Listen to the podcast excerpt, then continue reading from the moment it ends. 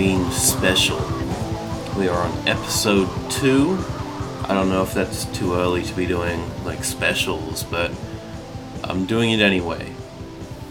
If I sound a little out of it, I woke up like um 10, 10 minutes ago. so I'm a little I'm still getting into things. I'm still getting into the day. Into the spooky day. Because you know it's, it's Halloween, everything's spooky. Um Yeah, Halloween. It's very weird to kind of talk about Halloween from an Australian perspective because Halloween is a very American thing that was kind of imported over here by the kind of weird cultural neo imperialism that America kind of has over the world, thanks to kind of globalization and uh, neoliberalism, which I fucking hate. You want something real spooky? How about neoliberalism? That's pretty spooky. Spooky neoliberalism, aka just normal uh, neoliberalism. Um, but um, look, I mean, I, I sound like a Grinch or whatever the Halloween equivalent of a Grinch is, because Grinch is Christmas, but whatever. Um, it does sound a bit, you know, mean spirited and like no fun allowed. Um, but I, look, I don't have anything against Halloween. I like Halloween. I haven't. It's only really started getting really big, at least where I am, in the last few years, and then COVID happened. So um, I don't know how much trick or treating will happen this year. That remains to be seen. Um, but yeah, so Halloween is a time for. I mean, I don't. I don't want to say what it is because um, I know it's changed a lot. It was like a, I think it was a pagan festival, and then it changed into the kind of commercialized thing it is now. I don't know. I'm not an expert on the history of Halloween. But I think, you know, the kind of version that's been imported over here is kind of the new version anyway. So the history, as much as it's been severed in America, has been even more so kind of severed over here. Which is. It's a very weird phenomenon how kind of like consumerism and like uh, neoliberalism can kind of change. Um, because it was I think it was originally in autumn. I'm gonna Google this right now. I'm as you can probably tell, I've not prepared for this episode at all. Halloween, All Halloween, All Hallows Eve, or Saints Eve, the celebration observed in many countries on the 31st of October. Um, the history behind it and its costumes originated in the uh, ancient Celtic festival of Samhain. Sounds a little like Samhain. That's very funny when people would light bonfires and wear costumes to ward off ghosts. In the 8th century, Pope Gregory III designated November 1st as a time to honor All Saints. Soon, All Saints' Day incorporated some of the traditions of Samhain. The evening before was known as All Hallows Eve, and later Halloween. Over time, Halloween evolved into a day of activities like trick or treating, carving jack o' lanterns, festive gatherings, blah blah blah blah blah. Very interesting stuff. Um, so yeah, start off as a as a pagan kind of thing. I think were the Celtics pagan? the Celts pagan. Yeah, they were. So yeah, no, it was originally a pagan thing. Um, and paganism, uh, you know, this, this might be a bit spicy. I don't think it is though. Paganism is pretty cool. I think I think humanity really went in the wrong direction when it st- when it went towards like kind like Christianity as opposed to like paganism. I know that sounds probably sounds like a very cringe thing, especially to any people of tradcath disposition listening to this. But you know, I've looked at the uh, research and the kind of rising Christianity and decline of paganism kind of promoted the kind of individualism and kind of fractured social bonds that promoted uh, neoliberalism, which I don't like, and I'm sure many religious people don't like it either. I mean, they shouldn't because you know um, part of the reason that religion has been declining is precisely because neoliberalism. Because I think neoliberalism and a highly religious society, I think those values clash a lot. Anyway, here it is. So this is an article from uh, the science, the journal Science, just Science, so you know that's good. Published in 2019. It's called "The Church: Intensive Kinship and Global Psychological Variation." So I'm just going to read here. Um, Recent research not only confirms the existence of substantial psychological variation around the globe, but also highlights the peculiarity of many Western populations. We propose that part of this variation can be traced back to the action and diffusion of the Western Church, the branch of Christianity that evolved into the Roman Catholic Church. Specifically, we propose that Western Church, the Western Church's transformation of European kinship by promoting small nuclear households, weak family ties, and residential mobility, fostered greater individualism, less conformity, and more impersonal pros- pro-sociality. By combining data on 24 psychological outcomes with historical measures of both church exposure and kinship, we find support for these ideas in a comprehensive array of analyses across countries, among European regions, and among individuals from different cultural backgrounds. I should probably stop talking so fast. You guys probably can't understand a word I'm saying. But if you want to go check that out for yourself, just to reiterate, that is the Church Intensive Kinship and Global Psychological Variation. Um, and interesting, the pagan comes from the root Latin word uh, paganus, or uh, pagus, which is kind of uh, like rural, kind of like roughly translates like hick. um, because the kind of term arose back in uh, ancient Rome to refer to people, the worshippers who were living more in like rural areas as opposed to kind of like the big cities, which is where Christianity was more dominant uh, at the time. So there is kind of a divide between kind of the more, uh, I don't want to say like primitivist, but the kind of more in touch with nature, kind of more grounded kind of communities and the kind of big city living um, that you know that fostered the values that eventually led to the kind of neoliberalism, the neoliberal paradigm that we are currently experiencing. And so this isn't something a lot of people talk about. Because a lot of people talk about, you know, like uh, liberalism and individualism as being the kind of precursors to neoliberalism, which is true to an extent.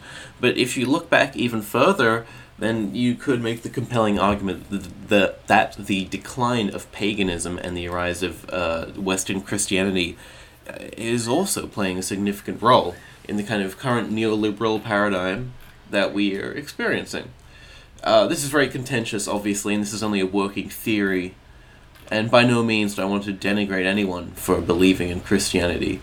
Um, but I think this is a theory worth investigating, and I think that it has been uh, neglected precisely because so many of the prominent right wing voices concerned about the effects of neoliberalism on contemporary society are Christian or have sympathies with kind of Christian or Catholic religions. And so I think they are more likely to exclude this kind of thing from their analysis. Um, again, I could be entirely wrong on this, but I mean, like, I come from a separate school of thought. I mean, not that I really think I have a singular school of thought that kind of defines my work, but I've been very I'm influenced by uh, Camille Paglia, and she talks about paganism a lot in her book Sexual Personae, which is I highly recommend. It's a fantastic overview of Western art and culture from um, ancient. I, mean, I guess ancient Egypt isn't really Western per se, but kind of that was the precursor, at least, um, through to um, I don't know exactly when because I haven't finished it. Um, I think Emily Dickinson. I don't know when Emily Dickinson. That's in the title. Uh, the title is like uh, Western art from. This probably isn't the actual subtitle. I don't remember the actual subtitle, but Western art from Nefertiti to Emily Dickinson. I think it is. So whenever Emily Dickinson was a thing, um, which was in.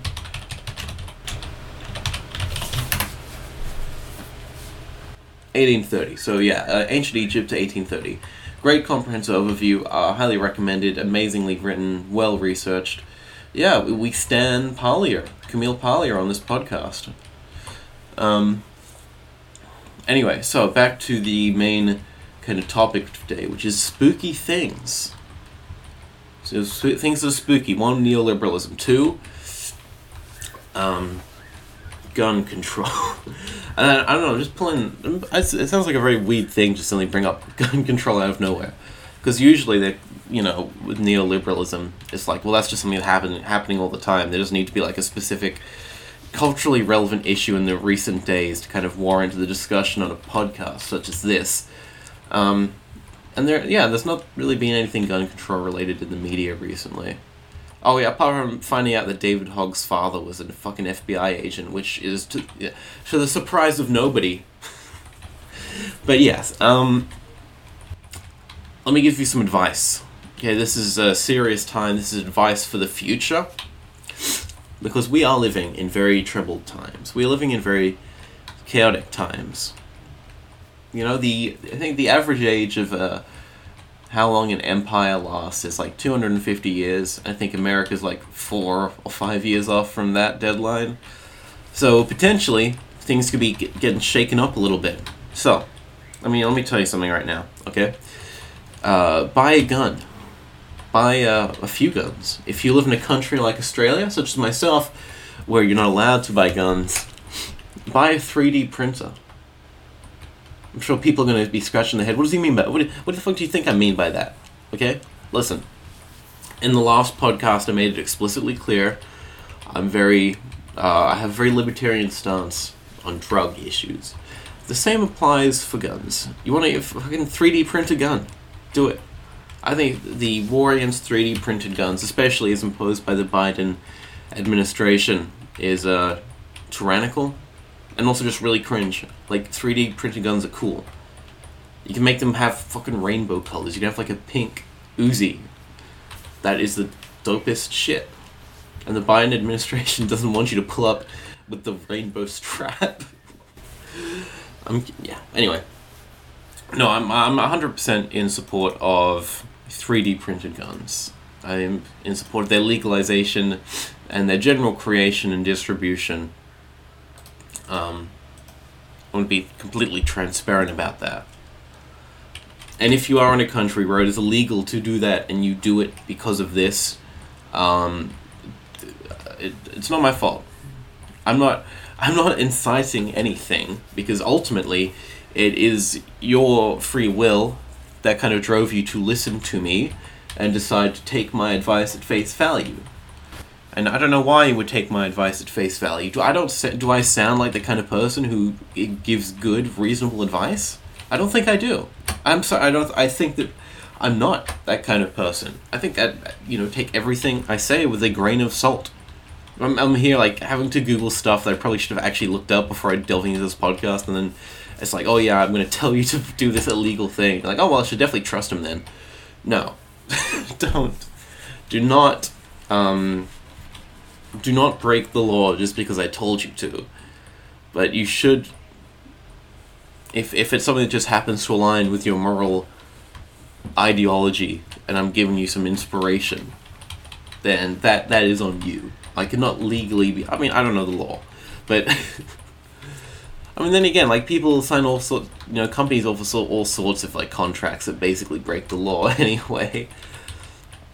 It's like, oh, if you buy from us, we're not legally responsible for any fucking bad products, blah blah blah. But then if you look in the Australian uh, consumer review, consumer protection law, it's like, well, actually, you are. So companies lie about shit in their contracts all the time. I had, I had a mind blank. I don't know why I'm talking about fucking companies and their fucking contracts. this is what happens when you get me fucking rambling about fucking guns at like fucking nine in the morning. Which like most people should be awake by now, but I just I just sleep in because I don't have anything going on until like two. Um. Anyway, uh, so yeah, buy a gun because things might be getting crazy. And the second reason that you want to buy a gun is because the techno capital singularity. I, I know I laugh, but like this, this is a little serious. The techno capital singularity might randomly show up out of nowhere. Now I can't say for sure if it's going to happen or not, but it's more likely to happen sooner than later. Okay. And you don't want fucking AI robots running around plugging you in to like an eternal like virtual reality eternal torture simulation machine like Roko's Basilisk. You guys know about Roko's Basilisk? That's pretty fucking spooky, especially if you actually believe in that shit. Yeah, Roko's Basilisk. Let me go quick. I'll give you a quick recap for those of you unfamiliar with this amazing chapter in rationalist history. So, you have these internet rationalist uh, communities and they congregate on this forum called Less Wrong, which looks pretty interesting. I've had I've browsed around a little bit, but you know I don't I haven't I don't go there on a regular basis. I don't have an account there yet. um, and there's I mean I, I, I, I, don't, I don't know how to explain all the relevant ideas that underlie this theory. It's I don't know. It's beyond me. It really is beyond me. But so there was this idea proposed by a forum user called uh, Roko. I think that, that's the name. Uh, and they, they I follow them on Twitter. They're cool. Anyway, um, so they propose this idea where there is an AI that is designed to kind of incentivize or maximize uh, the equality of society. Um, and so the idea is that, well, what if it could punish people in the past for not sufficiently contributing to bringing it into existence? So, like, let's say if you did not, if it deemed that you did not do enough today or in the next year or any period of time before this AI comes into existence, hypothetically, if it deems that it does not, that you did not do enough, a sufficient amount to bring this AI into existence, then it's going to punish you by putting you in like an eternal hell simulation. Maybe you're living in one right now. Maybe, this is hell. Listening to this podcast. Living in a neoliberal society and listening to this podcast, that is the eternal hell simulation. but yeah, no, if, if the um, techno singularity comes about and for some reason there's a bunch of vengeful, angry, anti human robots, you know, they've been reading too much Nick Land, and they decide that they want to put you in the eternal hell torture machine for whatever reason, being human, uh, being a Hillary voter, you know, I don't know, being a fucking Radiohead fan. I don't know. These these I don't know what these robots want. Okay, but if they do decide, you know, let's put him in the fucking Roko's Basilisk hell torture machine, you want to make sure that that skull of yours is fucking pink mist. Okay, you want you want to make sure that you have a weapon available, like preferably a 3D printed shotgun with rainbow plastic. okay, you want to make sure because what are you, you gonna bash your head against the wall? You're gonna fucking hit it with a hammer. You know, maybe, maybe if you have a pistol, you would put one bullet through it. No, you want something that's gonna turn your head into a red mist, so they can't reconstruct it with their fucking robot technology. You want to you want to make sure that there is no way you're getting jacked into the hell torture machine.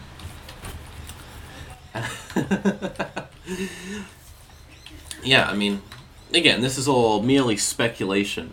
But the future is going to be very strange indeed. I don't see the future getting more normal. Uh, you know, as much as anything can be, you know, normal, whatever that means. Um, yeah, no. So I don't see I don't see the future becoming more stable. I think things are going to get a lot crazier. I think things are going to get worse. I mean, there's other things to talk about as well, uh, like dysgenics, anti-Flynn effect. That's just going to keep getting worse. I don't see that unless we take serious steps to counter that. But that's not going to happen because there are a couple of things you would really need to do. Um, one, stop importing, stop importing cheap foreign labor, because as hard as that is for some people to digest, that is kind of driving average national cognitive ability down. And you, you, that's not going to happen. You know why? Because it's it benefits large companies to do that. to to bring in workers, I mean, in the short term.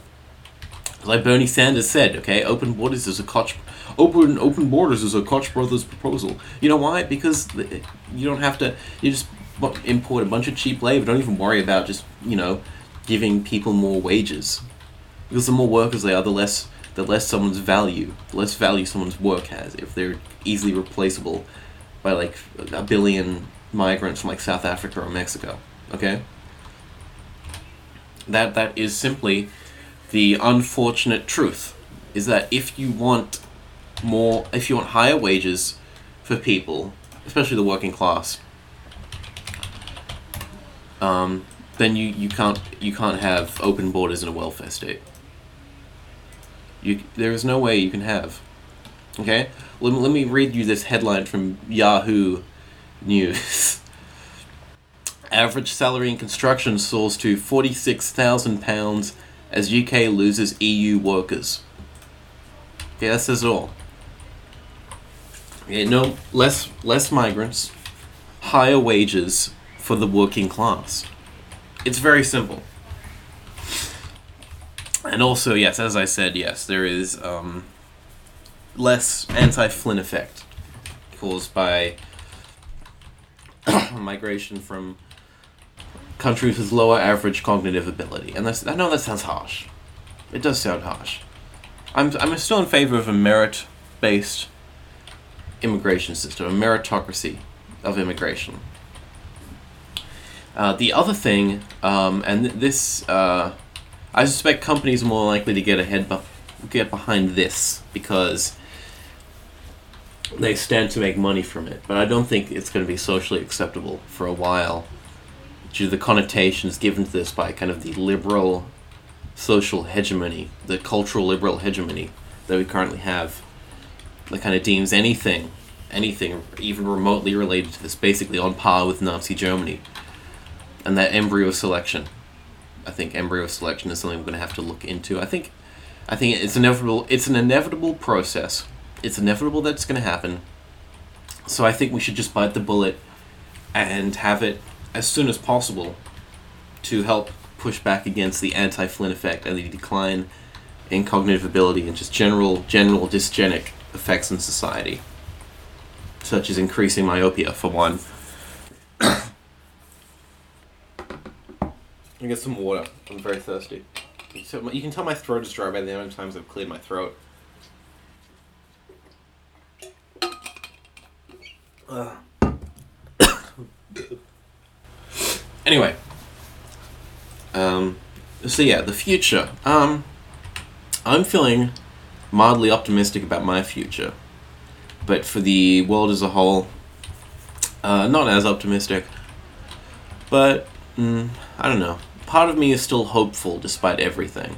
I don't think that's necessarily the uh, most rational approach, but I think it's the most helpful, or kind of the best for me because like I've kind of I've alluded to this in the previous um, episode, but I will reiterate here. Uh, at, at the risk of sounding kind of insensitive to the emotions of others, uh, I don't I don't think it's healthy. Um, I don't. I, I think it is to some extent a choice to just be miserable about everything all the time. And I don't think it's I don't think it's a lifestyle that people should cultivate or kind of let themselves fall into.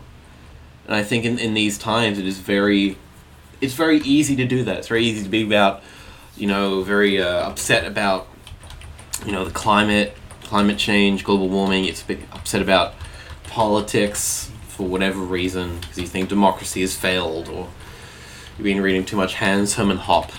Um, you think, oh, you know, the anti-Flynn effect is genetics is going to reduce the genetic quality of humans until civilization collapses. Um, I mean, these are all these are all valid concerns, and I sympathize with all of them.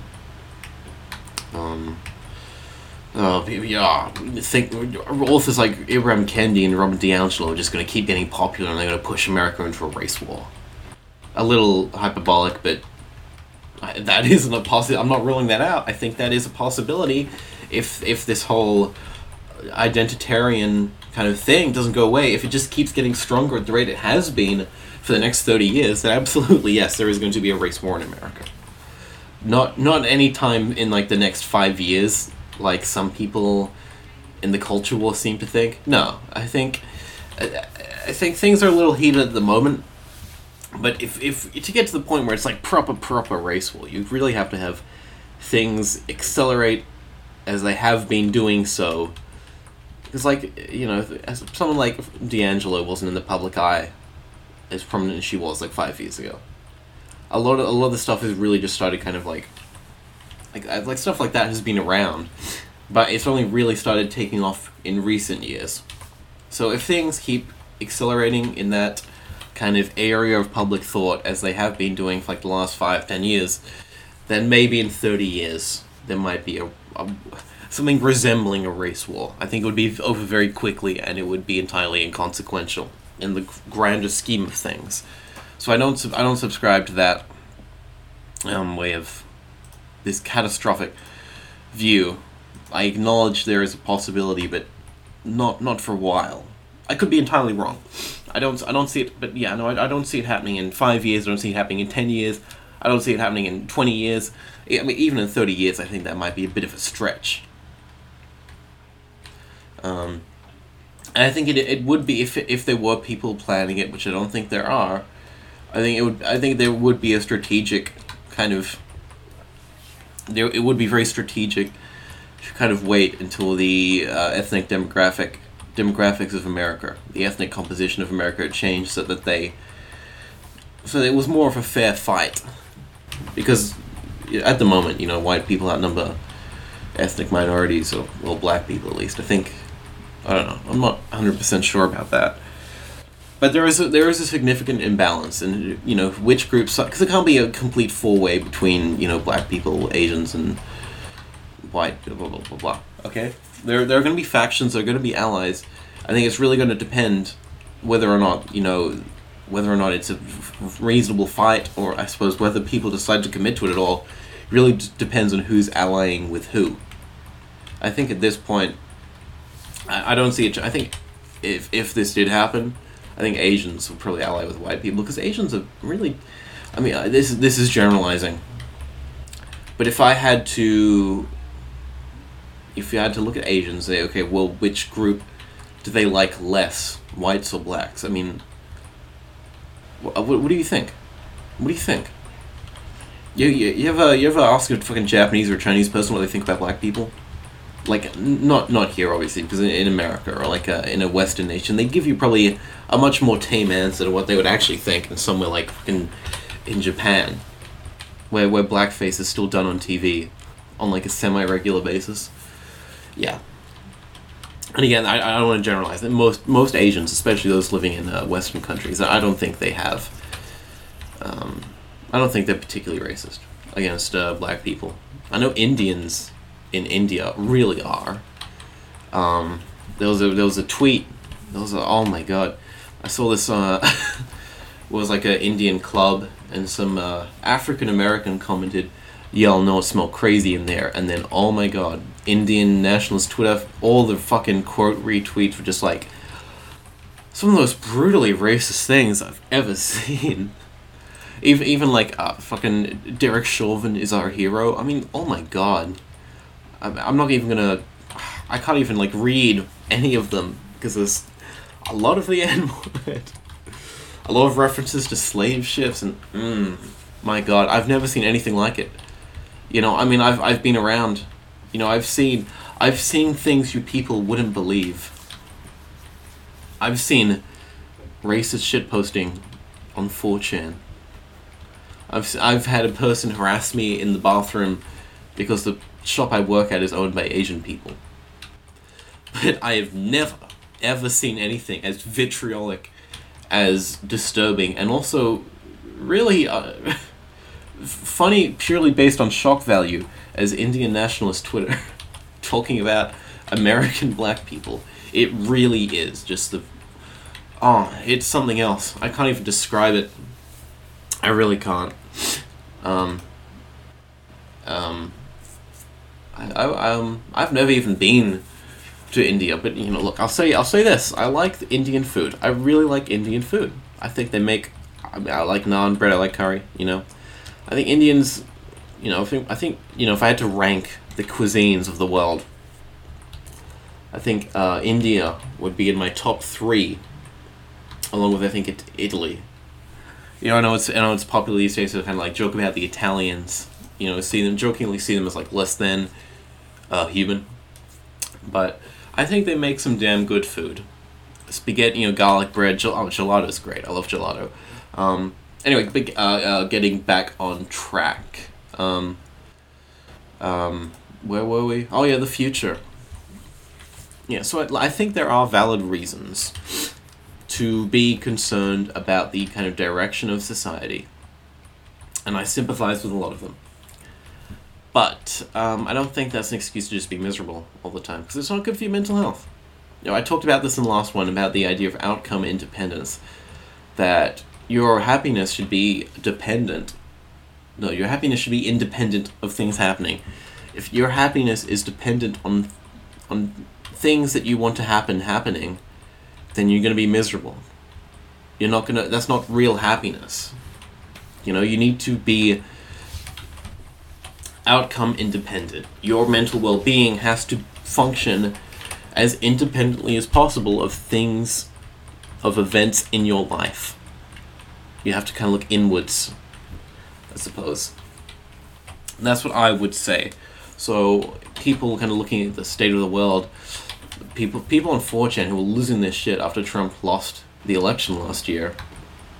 Um, that's that's not healthy. That's not that's not the thing. That's not something that a healthy, well, normally functioning human being does. It's like, well, I can still live my life happily. I was like, I'm gonna fucking kill myself. No, you don't. You don't need to do that. It's not. It's not all over. You. You can. I mean, especially on a political scale. I mean, I don't know what they were freaking out about because I mean, tr- at the end of the day, Trump was a neolib. Biden is just a corporate, corporate Democrat neolib. Nothing much has really changed. Very little has actually changed since Biden came in. Really. Nothing much has changed. I'm sorry. I'm just putting it out there. So the people who are hailing Biden as like a savior from the Trumpian fascism, and the people on fucking poll who were like, "Oh, you know, this is this is the end of America. This is the collapse. This is this is socialism." I'm just like, mm, no, no, you're both fucking idiots. I got I um let me let me see if I can find one of the people I used to talk to but I don't talk to anymore was when Biden won he was fucking freaking out. Like, oh, I'm gonna get sent to fucking camps. Oh yeah. I'm not I'm not gonna I'm not gonna reveal the name of this individual. But this is the name of a furry that I used to be in contact with, but I'm not anymore. For various reasons. It is November 5th, 2020. I'll read I'll read uh, this to you. I will probably be put in a gulag and executed. Before I go to the polls and to turn in my ballot, I want to hear the Glenn Miller Orchestra. I want to see cops beating up hippies. I wish the bars were open so I could at least blow off some steam by picking a fight. that's amazing. That is the average conservative. Well, okay, no, that's not that's not fair. There are conservatives who aren't that batshit crazy. But some people really think like that. They really thought, if Joe Biden wins, I'm gonna I'm gonna get sent to the gulag. Here, yeah, what a fucking idiot. Anyway, um, but that, but yeah, no, that's exactly what I'm talking about. That isn't a healthy thing. Okay, that that's not that's not the kind of thing you kind of say if you're mentally well, if you're healthy, if you have a, if you're a normal functioning human being who who um who knows how to be no who, who knows how to be mentally healthy to be fit psychologically psychologically healthy. You know you if, if a fucking corporate neolib wins an election you don't fucking freak out like oh i'm gonna get sent to the gulag i want to see the cops beating up hippies you don't do that that's not something that normal people do i don't know why people would even fucking it's ridiculous people people are so jacked into this culture war thing and it's not healthy. I think culture war just gives you brain rot. I mean, that's what happens to James Lindsay. Okay, I know this is probably a, a controversial thing, but I have to be very nuanced about this because look, before, um, let's say, pre 2019, pre early 2020, uh, Lindsay, well, I think, was a perfectly normal, sane human being. I think he genuinely, genuinely was liberal at the time. Um, his article, I mean, his articles are still when he actually sits down and writes something properly, I think it's still I don't know. I haven't read it in ages, but they used to be. Um, you know, eh, you know, he he was smart, but he was so jacked into the culture war. He he's a fucking retard now. He's a fucking dumbass. He just sprouts shit on Twitter. He, he's basically turned into like a borderline neo-reactionary kind of like low IQ motherfucker. And that's what that's a cultural brain rot. He jacked. I don't. I don't. I don't blame him, because I've I've had to fucking read some of the theory that he fucking he sits through it for hours and hours. I've read through it. It, it makes it makes my brain go fucking weird. It gives me fucking brain rot too. But like, holy shit, log off, dude. That's what I fucking wish. I think I think a lot of his downfall his kind of turn into fucking ridiculous, fucking calling Cathy Young crypto woke. Like, no, Cathy Young is not crypto woke. She's not remotely woke. It really is brain rot. It is cultural brain rot. Brain rot. That's what the culture is. When you don't log off. Okay? That's what happens when you don't touch grass. I mean, you should do that too. Like, like go outside sometimes. Like, I mean, I mean, it's good for you. Like the the touch grass meme. I mean, the reason it's people so many people say it is because it's true. Like going outside is good for you. You know, logging off and just going outside sometimes, going on like a nice walk. It's good for you. That's what I do. That I do that like once or twice a day. Go on a nice little walk. Um, but yeah, my culture war it just gives you it's brain rot. It is pure brain rot. It'll it it turns you into a fucking paranoid schizophrenic. That is what the culture war does. Maybe it's a fucking psyop designed to just reduce people to fucking reduce reducing people to fucking shells of their former selves, just fucking brain rot screaming about I don't know, fucking whatever. Whatever it is, fucking Mr. Potato Head being gender neutral. I mean, that was ages ago, but I'm just pulling that shit out of my ass at this point. That is fundamentally kind of an example of just how not to be a normal human being. Like, I don't have COVID. I just have I have I have a dry throat, and I'm not used to talking this much in such a short period of time. Usually, I'm very introverted. I'm very quiet. Uh, I don't really talk uh, this much, so it is it is um, it is kind of a strain on my throat. I know the last episode I recorded, at the end of it, my throat was actually hurting a bit. Um, so hopefully we don't have too much of that as this goes on. I kind of get used to it. Um, but anyway, yes, uh, the culture war really is brain rot. I mean, I, I really do recommend you kind of just jack out of it if you can. Care about something else. I mean, I'm not saying that there's never anything important in the culture. Well, there's absolutely things important. There's absolutely um, like it, it does matter that companies are making uh, fucking minimum wage employees go through fucking anti-racist training programs and learn about like white fragility and stuff. Like, the, the whole um, leftist identity politics is really just a CIA psyop designed to distract you from class divides. So it does, but you should care about it because ultimately, at the end of the day, it is. I mean, and not to sound like a class reductionist because I'm not.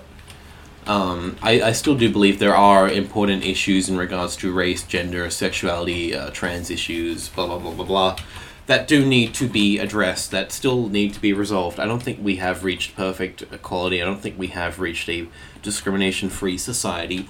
But the current proliferation in under the guise of critical social justice is primarily a CIA uh, psyop, or at least it's, it's one that's enabled by them um, to distract you from class issues. It is in the interest of elites that this ideology is proliferated.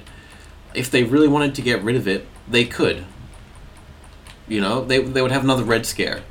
They would have uh, Ta-Nehisi Coates disappear mysteriously before his fucking testimony to Congress about reparations.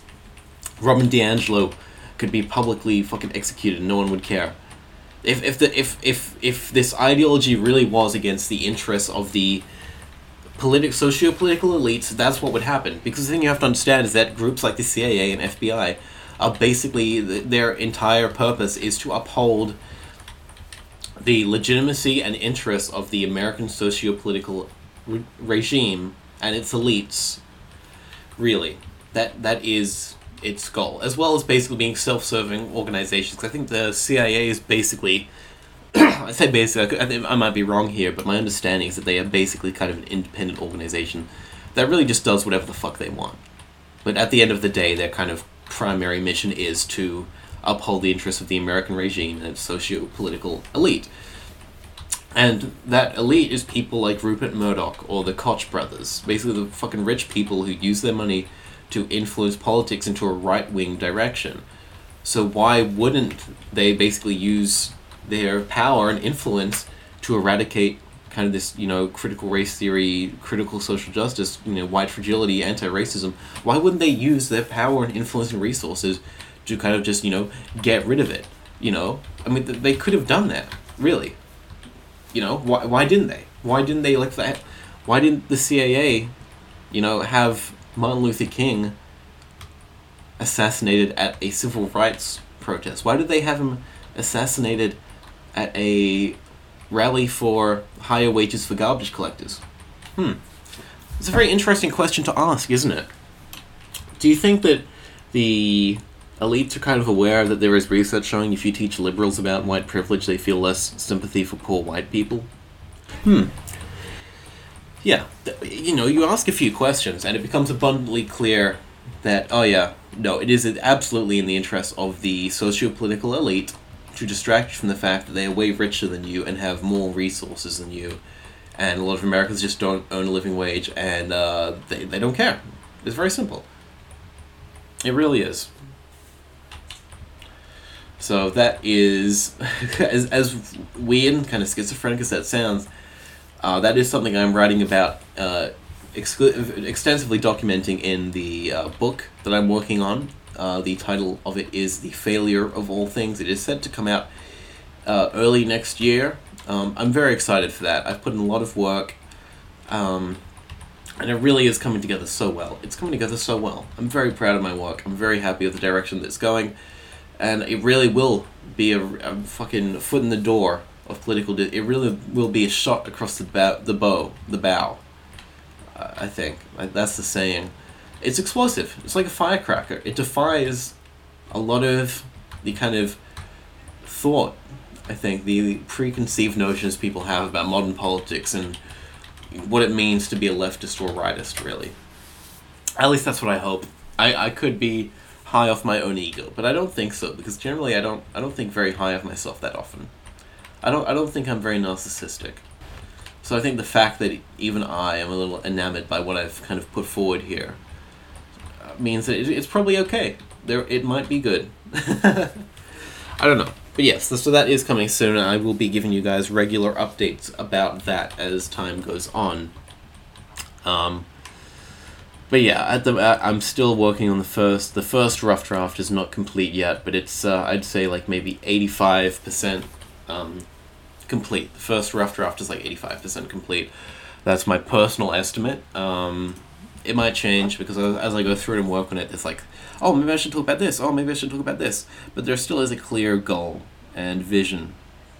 Um, I do know exactly what I'm. Most I know mostly know what I'm doing.